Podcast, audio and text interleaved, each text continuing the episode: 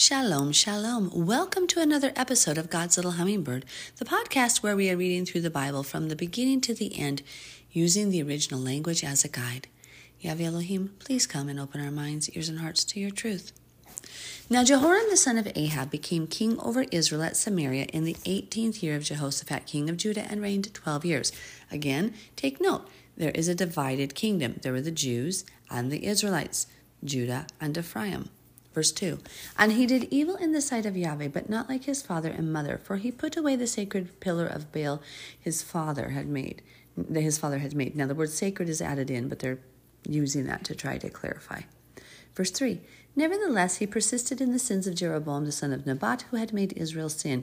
He did not depart from them. Now, this is what many, this is what the Christian churches do. Remember, they're in the sins of Jeroboam, who make priests from every class of people who want to be priests or whomever they deem to be worthy of that position.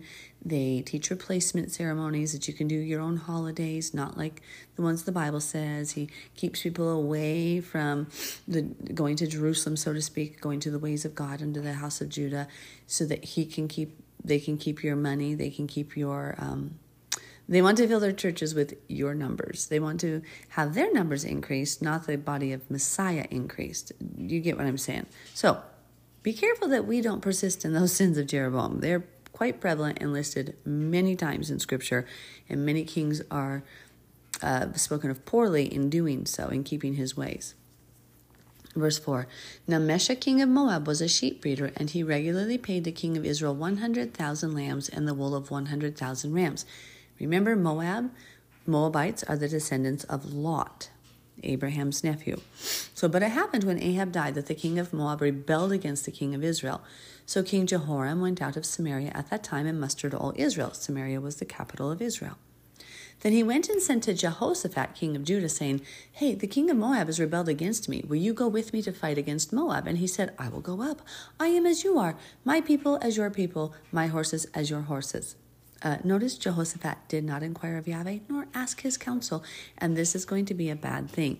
He's, mm, you're going to see.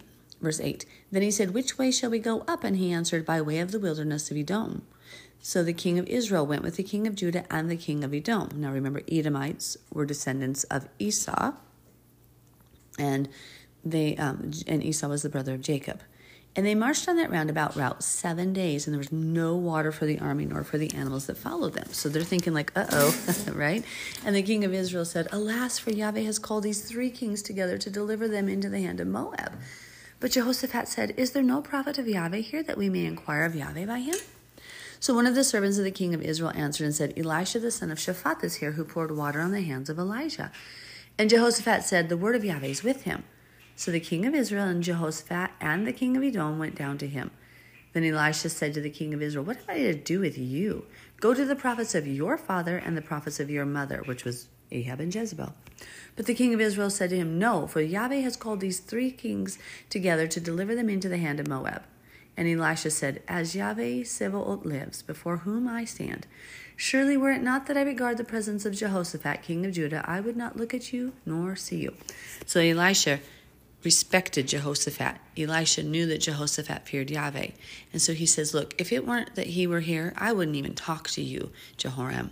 But I am respectful and subservient of Jehoshaphat, so I, I will talk. Verse 15, but now bring me a musician, musician. Then it happened when the musician, sorry, I can't speak, when the musician played that the hand of Yahweh came upon him and that will often happen as you're in the spirit with worship in, in music to Yahweh, the spirit will come upon you. It's a beautiful experience. I hope you all have experienced that. And he said, Thus says Yahweh, make this valley full of ditches. For thus says Yahweh, you will you shall not see wind, nor shall you see rain, yet that valley should be filled with water, so that you, your cattle, and your animals may drink. And this is a simple matter in the sight of Yahweh. He will also deliver the Moabites into your hand.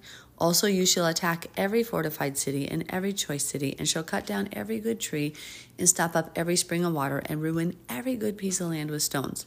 Notice how Yahweh physically and is delivering somebody who is doing wickedness.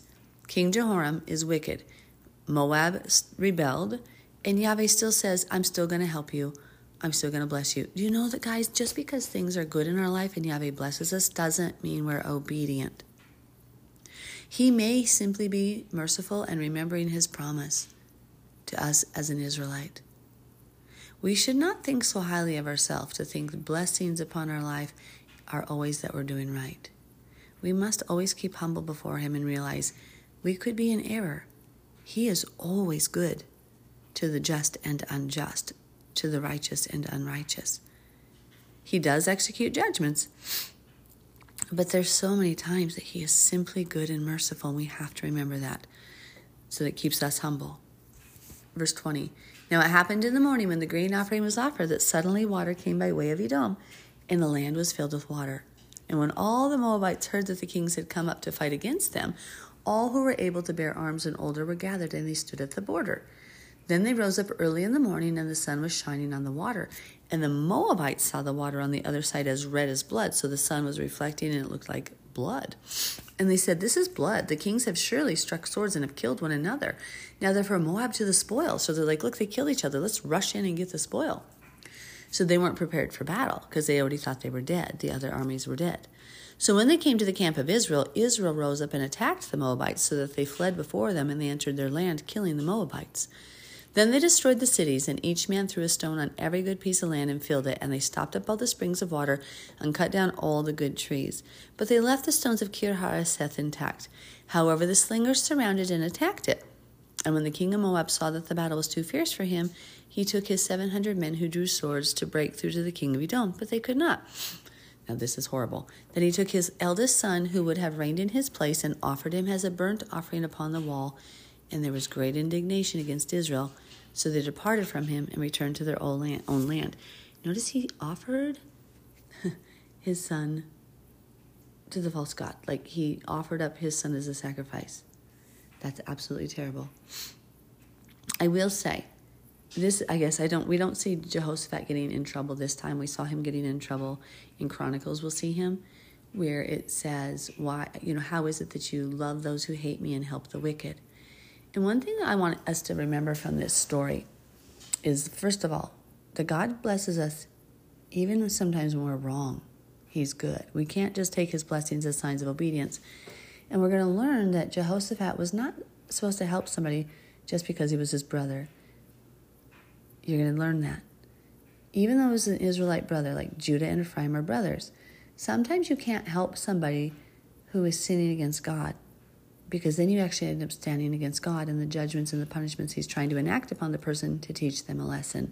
So make sure every everything we do and when we help somebody that we're doing it with prayer. Yahweh bless you all. Have an amazing day.